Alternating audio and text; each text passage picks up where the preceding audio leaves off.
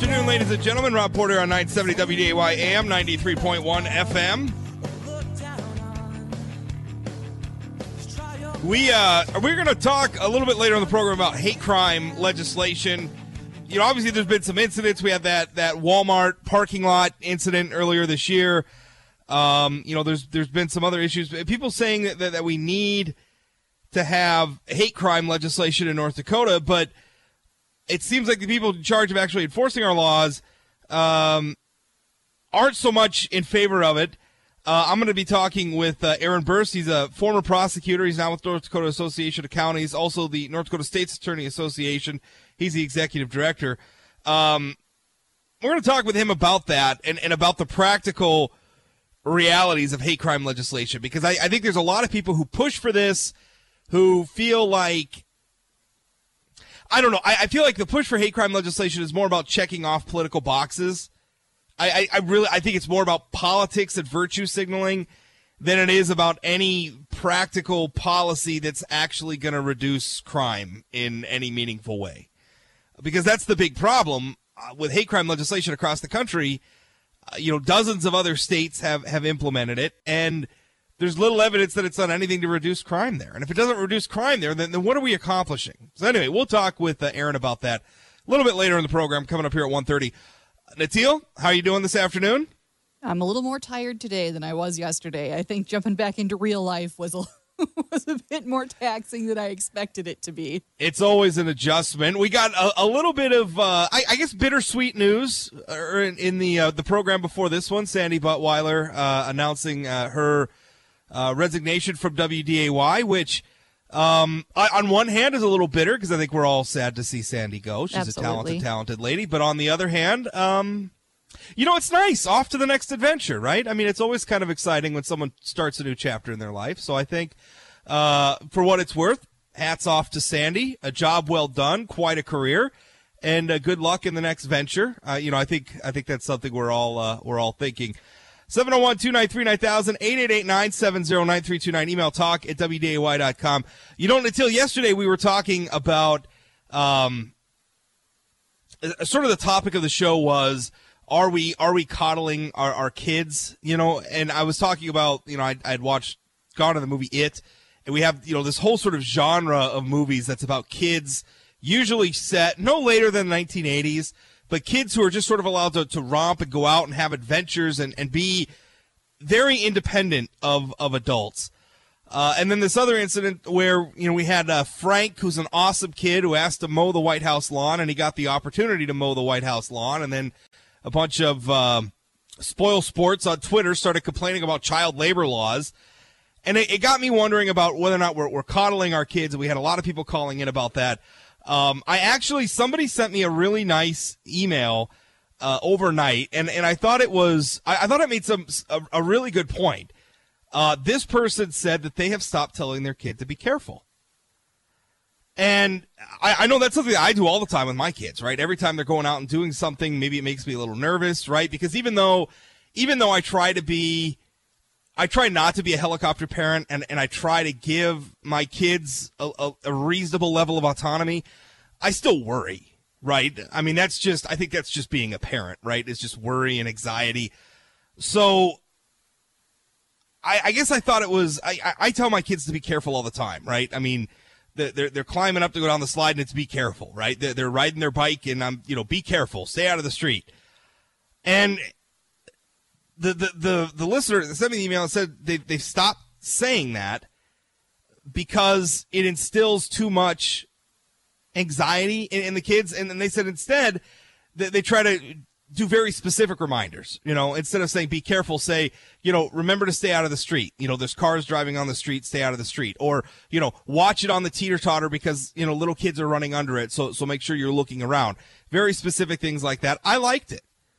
You know, and I, I think that maybe speaks to the balance we've got to strike between, you know, wanting to protect our kids and, and wanting to make sure that, uh, wanting to make sure that they're, they're protected and, and safe.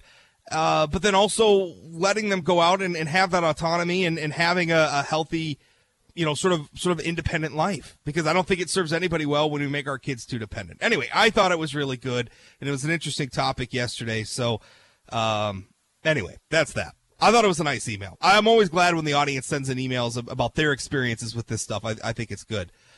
Uh, let's see. 701-293-9000, 888-970-9329. Email talk at wday.com. Um, all right. So, oh, here's some interesting news. Yesterday, uh, the Club for Growth, admittedly a, uh, a right of center organization, uh, they dropped a poll, and I talked about it a little bit on yesterday's show, uh, but they dropped a poll, and it indicates that a plurality of North Dakotans, 44% versus 42%, uh, would rather see a new person take over the Senate seat currently occupied by Senator Heidi Heitkamp, uh, as opposed to 42% who think that she deserves reelection. Um, a narrow margin, but to the extent that we could trust the poll, and again, it's a, it's a poll, it's very early in the cycle, and it's by – uh, an organization, Club for Growth, that's definitely right of center and it definitely probably wants to see Heidi Heitkamp lose the election. So take all of those grains of salt, but just stipulating for a moment to the idea that, that, that the polling is accurate. Um, not a good look for you know an incumbent heading into a reelection. So you know, it's um, it's it's some tough polling for her. But what I thought was interesting is that they matched up Heitkamp with in, in a potential matchup with State Treasurer Kelly Schmidt, and Schmidt beat her forty eight percent to forty four percent. Now neither of them over fifty percent, but I think that's very very interesting, and and it makes me wonder what that could mean for Heitkamp and her vulnerability in terms of having a, a female challenger. Now, I, I, don't really like identity politics. I don't think you should vote for anybody because of their gender, whether they're male or female. It shouldn't matter. I mean, what should matter is, you know, are they going to do the job in the way you want them to do it? I mean, that's ultimately what should matter. Their identity, their skin color, their religion, whatever. Uh, the rest of that, I don't think should matter. But it is interesting because for a lot of people, it does matter. Like it or not, it is a factor in politics, and it sure looks like Heitkamp might be vulnerable to a female challenger, which is interesting because Republicans have a number of potential Republican challengers that are female. Schmidt is one, although honestly, I, I, I, don't know how interested Schmidt is in. I've been trying to, to speak with her about this. I don't know how interested she is in the U.S. Senate race or how serious she is about campaigning, but obviously she was polled against Heitkamp and did pretty good, if we can believe this poll. Uh, but then also Border States Electric CEO Tammy Miller which is news that I broke on sayanythingblog.com, is considering a run for the United States Senate. Kathy Neset, State Board of Higher Ed member, geologist, uh, works as an oil field consultant, very accomplished career there, uh, is also interested in, in potentially challenging Heidi Heitkamp. Um, those are three very strong. Uh, Schmidt, in her own right, has been elected on the statewide ballot four times. The last three times she elected, she got more than 60% of the vote. These are three female candidates that are very, very interesting, potentially very, very strong challengers to Heidi Heitkamp. I got to think Heitkamp's in trouble. Now, I don't think anybody should ever underestimate Heidi Heitkamp and her ability to campaign and win elections. She's pretty good at it. But it's interesting. Interesting dynamic forming up in that race. 701 293 9000, 888 970 9329. Email talk at WDAY.com. Love to hear what you think. We'll be back right after this. Don't go away.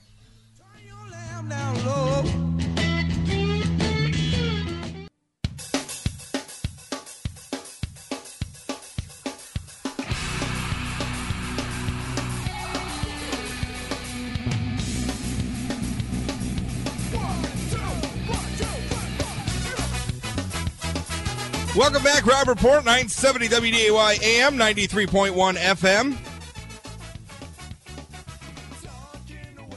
Are you an Are you an iPhone or an Apple user, Natil? You mean iPhone or Android? Or what I say, iPhone or Apple? Apple? Yeah.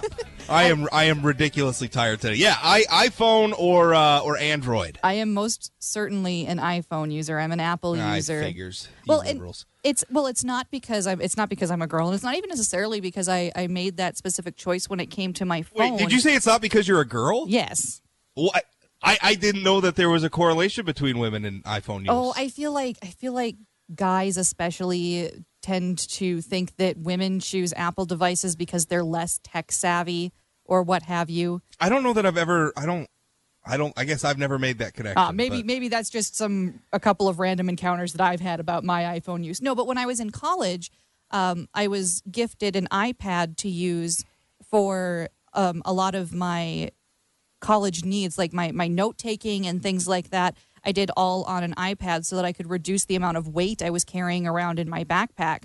I in fact got a lot of my my textbooks digitally and things like that on the iPad. And at that point in time, the the best tablets that were available were Apple iPads. They they were just Yeah. the best that were available. So, So- then when I got into my phone, which happened after that, I didn't get into the smartphone game until late, late, late in the game. I already had a bunch of Sure. money invested into right. Apple uh, applications and stuff like that. So I guess you know the whole history. I, I just I grew up on PCs. The first computer my dad got for the family was a like a Franklin uh, IBM compatible way back in like 1989. Um, and it's just always. I mean, because of that, you know, PCs just make sense to me. Um, the, you know that's what's intuitive to me and they're cheaper you know all the way up through like android phones are just cheaper but this new this new iphone that has come out is is a thousand bucks nine hundred and ninety nine dollars. well, and that's that's not that's that's the iPhone X. I mean, you could still get Is like it, now, now, is it supposed to be iPhone X or is it iPhone 10? Well, it's using an X. It's it's the Roman right. numeral for ten. I don't know. I've heard people. Because I've heard call I've heard people like, oh, you're supposed to call it the iPhone 10. Well, whatever. It's like, it's, why did you write 10 then? They they skipped nine, so they can do Yeah. what they want, I guess. Yeah, a thousand dollars for a phone. Yeah, but you know the the thing is, we as consumers don't really we don't use laptops very much anymore because we use our phones. See, that's And, I, I think and you used a, to spend about that much on a laptop.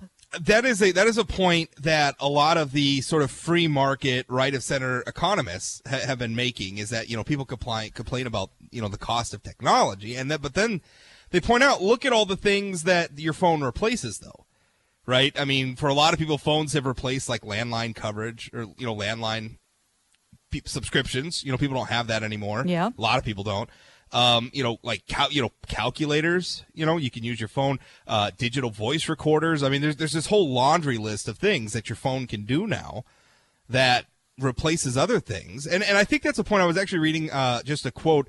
Um, Apple CEO Tim Cook uh, was talking about this on Good Morning America, and he got like a, a viewer submitted question. You know, talking about the, the price tag of the iPhone.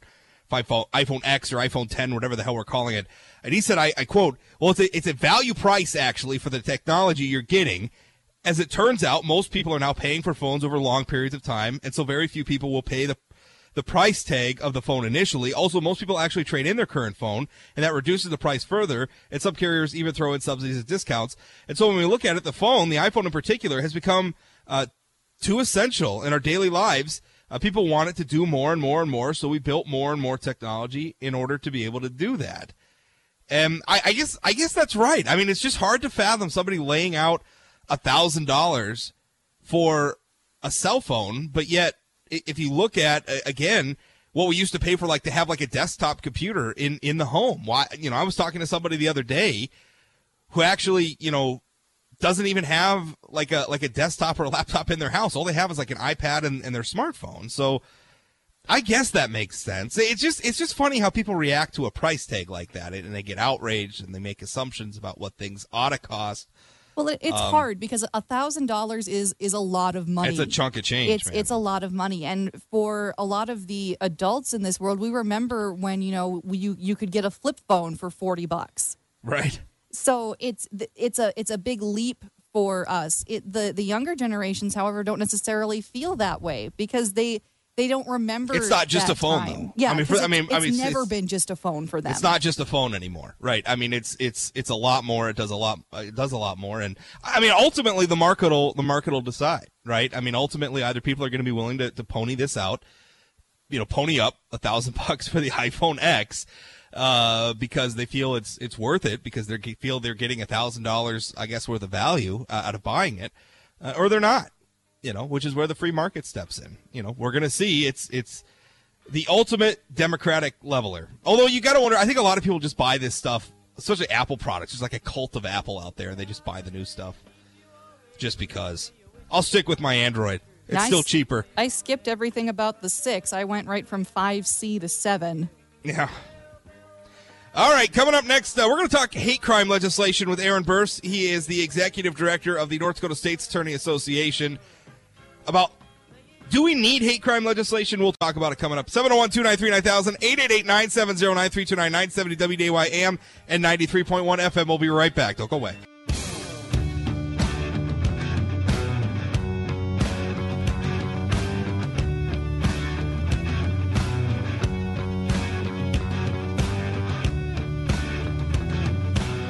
Welcome back, Rob Report, 970 WDAY AM, 93.1 FM.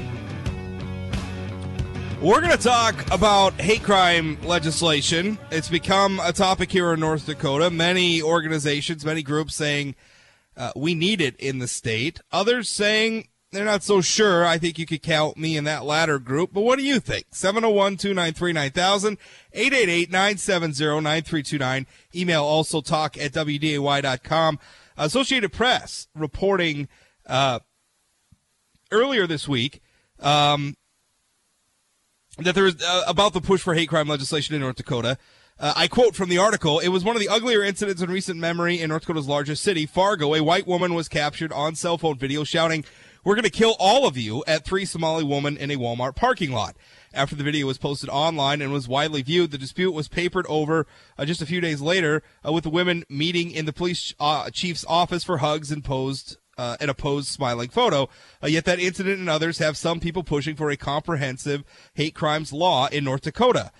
Uh, Hukun Abdullahi, and I, I apologize if I'm, I'm, I'm butchering that, uh, a leader of Fargo Somali community, uh, said the Walmart incident was only the latest and most visible one. He said many others go unreported or are not charged appropriately by prosecutors. He favors a state law with enhanced sentences for hate crimes.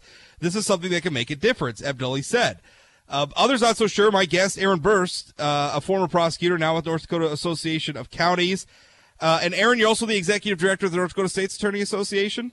Uh, that's correct, Rob. Uh, thanks for having me on the show. Thank you uh, for for coming on. I, I, when I when I think of hate crime legislation, I mean t- to me, anytime we're going to pass a law, my my the way I measure it is is this going to be effective policy? Is this going to accomplish the goal that is is set out in, in passing the law? And I, I think when you're when you're talking about passing a, a law pertaining to hate crimes, the obvious goal is to reduce hate crimes. And I just, I, I don't know. In, in the research that I've done, I, I have yet to find an indication where, where hate crime legislation passed by any state in this country has reduced hate crimes by any measurable amount.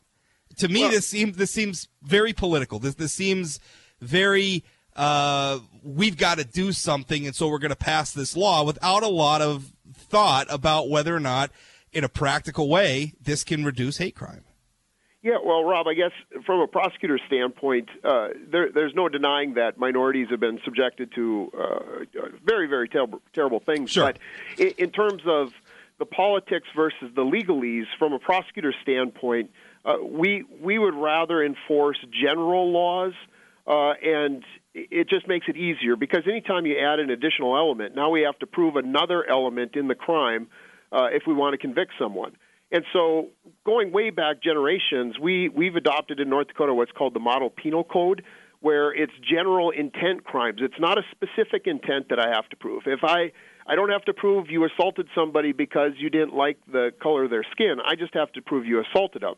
And that's a much easier standard for a prosecutor to do than, than getting into every specific factual scenario and legislating accordingly. 701 293 9000, 888 970 9329. Email talk at WDAY.com. So, what you're saying is if we put hate crime legislation on the books and somebody is, is for instance, accusing uh, somebody else of, of committing a, a crime because of skin, let, us say let's say somebody assaulted somebody else, uh, and, and so it's a hate crime because the, the, the motivating factor is allegedly the person's skin color. Now, what you're saying is is that complicates the prosecution because now, in addition to, to proving the assault, you also have to prove, in order for it to be a hate crime, the motivation as well. Correct, and then that can get a little more complicated too because uh, the defense could ask for a lesser included, and so you have a lot more coming at the jury, and it's not as easy of a provable case uh, when they're balancing other factors. So, from a prosecutor standpoint, the easiest you can make it for the jury on whether a crime occurred is is the best way to do it. Now, again, what you could do if you want to let the judiciary know uh, that certain types of uh, conduct uh, deserves a higher punishment, well, then you can address that in the sentencing. But again, North Dakota has very broad discretion on sentencing, and most prosecutors and judges would, would look for a hard, harsher sentence if somebody is carrying out a crime specifically targeted at uh, a race or religion of somebody, and and so it already is kind of being uh, addressed that way. Now, if if whoever and I missed his name, but if he thinks that uh, some crimes have not gone reported or not handled appropriately, well, then I would ask him to sit down with his local state's attorney because I know they'd be more than willing to listen uh, and try to ensure that those folks are protected just the same way as everybody else is. 701 293 9000 888 970 9329. Email talk at wday.com. Um, I am, I'm, according to this, this um, AP article, uh, the Anti Defamation League is saying that North Dakota has uh, clear gaps in its laws in, in this area. Do you agree with them? Well, it depends on how you measure that. If you ask any prosecutor, I think they would tell you that uh, we enforce the law is is that's on the books, and we really uh, wouldn't say that there's a gap. If, if somebody is yelling that they're going to kill someone, uh, we already have the tools available to to hold them accountable for that kind of conduct. It doesn't matter why they were saying it. We we can do that now. Um, and if if we need to increase the penalty uh, for such conduct, uh, we already have the ability to do that. Now, if the legislature wants to come in and add some additional sentencing factors, uh, we'd be more than willing to to help draft that too. But um, in terms of folks who are protected in North Dakota, I don't think there really is a gap of protection. Uh, there might be a practical gap in, in terms of law enforcement taking a good report and those kind of things, but in terms of a willingness to make sure people don't get subjected to threats and abuse, uh, I don't think there's a gap. 701 293 9000 888 970 9329. Email talk at wday.com. We've been talking about this at the state level, but I'm, I'm reading here at the end of the AP article. Uh, I quote Fargo Mayor Tim Mahoney said the city is ready and willing to beef up its ordinances to include hate crimes. He's working with the city attorney and police chief on a proposal. Uh, we have to decide what we want in it and what it would accomplish, Mahoney said. I, I, what's the distinction between like a state level law and a municipal ordinance like that? I mean, because that, I, I mean, does that mean that that in Fargo you could be convicted of a hate crime as opposed to, to say Grand Forks? Yeah, that's that's a, a great question, Rob. I mean, uh, that is a debate that we have on numerous things. Uh, generally, the state controls what is the law and what is not the law. Uh, cities can mimic what the state has so they can use their own municipality uh, but outright creating new laws might be suspect of whether they have that authority. Now, they may have that authority, uh, but it just complicates the matter more so if the state hasn't already spoke on the issue. So it's a little bit complicated implementing that sort of policy at, at, at the city level because I, I mean if if it's just outright and we don't know what, what could possibly be proposed in, in Fargo, Mayor Mahoney says that a proposal is being worked on, but I, I mean, essentially, if they went the full hate crime, I, I guess if they did it as, as most of us think about when we think about hate crime legislation, they would be talking about making some crimes more serious if it can be proved that it's motivated by animus based on race or, or gender or sexual orientation or, or some of those factors. It, it uh, definitely would complicate it because the city really has limited criminal jurisdiction. Uh, and now, if they're operating with a different law and the, the the county prosecutor, which is the lo- the local state's attorney, if they're trying to balance all of those different laws, it definitely gets more complicated. Well, it seems like a complicated thing all, around. Uh, let me play. Let me play devil's advocate for a moment. I mean, what, what about the people who are saying, like, and and I, I don't know that I necessarily agree, but but like Mr. Abdullahi and, and, and some of these other these other folks who are saying uh, listen, there are crimes out there that, that, that, are being motivated by racial animus or religious animus or, or sexual animus or sexual orientation, whatever that factor is. They're saying these are hate crimes and they're going unreported. How do we how do we deter that? I mean, uh, other than you mentioned, you know, obviously maybe we could do some work on sentencing, uh, but outside of that, how do we what do we do to, to deter those things? Yeah, I mean, that, I mean that's the the ultimate question. But I, I think the larger answer is if if anybody feels that they're being threatened or or persecuted for for you know, for no good reason, uh, that is something that should be reported to their law enforcement, and their law enforcement has an obligation to write a report and send it to a prosecutor. I, I would be more sympathetic, I guess, if I felt like there were rampant prosecutors throughout the state that were not uh, treating those kind of cases uh, fairly. Then you could say we got to send a message that they need to do that. But in my experience, most prosecutors uh, actually would really like to enforce those laws. If somebody is picking on somebody because of a a race or religion kind of thing, uh, most prosecutors find that offensive, as do I, and would want to make sure that Right. those folks are held accountable. Well, there's really no reason why those crimes couldn't be reported today, right? I mean, I'm, I'm I'm trying to think of a situation where, I mean, if I'm if I you know if I'm out threatening somebody, or if I'm if I've assaulted somebody, or if I'm vandalizing property, I mean, those things are all crimes now, right? I mean, so hundred maybe- percent correct. And, and so maybe we could argue that they should be more severe crimes because I was allegedly motivated by uh, some sort of, of hatred, but they, they are still currently crimes, and you could still conceivably get convictions on those sorts of crimes, correct? Oh, oh yeah, correct. Even the the example that that kicked off this whole campaign, uh, that is very much in the realm of a criminal activity. Now, I don't remember if if anything resulted of that, or if they everybody just kind of held hands and and uh, worked through it. But uh, if if you are threatening to kill someone, uh, that is uh, that is a crime in North Dakota. Aaron, I thank you for your time. Appreciate it. Yeah, anytime, Rob. Thanks a lot.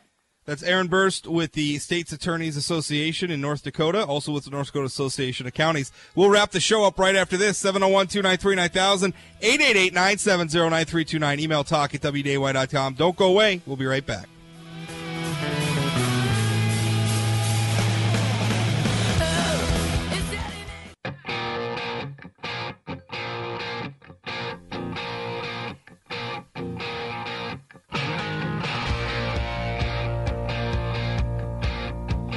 Natil, I'm just reading this uh, Washington Post headline, uh, and it's actually republished in the uh, in the Grand Forks Herald. Uh, headline is: New climate calculations could buy the Earth some time if they're right. Um, and I'm, I'm just marveling at it. I mean, first of all, the idea that that scientific conclusions, one way or the other, are going to buy the Earth time, as though the Earth as as as, as though the, the future of the planet were dictated by scientific papers and not scientific papers trying to measure in what direction the earth is is headed uh, they've got that completely backwards. And, and then also that that part if they're right uh, i thought questioning science was only something anti-science troglodytes did. Why, why all of a sudden are we are we it's okay to be skeptical now of scientific conclusions about climate change I mean, is that that's okay now? It seems like it seems like a headline that wasn't terribly well thought out. It, I just and, and the thing is, is like I I want to understand climate change. Like I, I want to make sure that we understand what what our climate is doing, because we know that there have been you know catastrophic climate changes in the Earth's past. So I there's nothing wrong. I mean, in my mind, yes, we should be studying the hell out of what our climate is doing and what human activity, what impact human activity is having on that. I think that is a a hugely noble and needed area of study. My problem is is that when scientists arrive at some wild conclusions, a lot of times which seem politically motivated, I think it's okay to be skeptical of those conclusions. And indeed, this report, if you read the article beyond the headline of the Washington Post, this report is finding that a lot of the models that were done about climate change on Earth were, were wrong. They were measuring wrong. They figured that out. They've, they're they're producing new models, uh, and things don't look as bad. And I think there's been a lot of people probably saying that for a long time who were derided and, and sort of attacked by the, uh, the the Church of Climate Change for saying that. And now here it is. It's it's right. And I, I don't. Or uh, we've got a new report and we've got new models and. I, I mean, there's so much we don't understand about this, and I, I think t- to me, it's it's not, it's it's not that I, I'm opposed to any given scientific finding. I, I'm just a little tired of being asked to treat every new finding as though it were gospel when everything we know about science is that it is a continuum of constant discovery and revision. We are always changing what we understand about the world as we make new discoveries and as we, we learn new things. So I don't know. And really both sides of the climate change debate have, have, you know, arrived at conclusions. I mean, there's one side, oh, it's not happening at all. And there's the other side that says, oh, it's totally happening. We're all going to die in 10 years. I mean, according, according to Al Gore, we weren't supposed to have polar ice caps anymore by this point. I mean, he literally said that at one point by like a couple of years ago. We weren't supposed to have polar ice caps. Well, guess what? We still have them. That's it for me today. Jay Thomas Show straight ahead. You can always catch me here 1 to 2 p.m. Monday through Friday, or of course 24 hours a day, seven days a week at sayanythingblog.com. Thanks for listening. We'll talk again.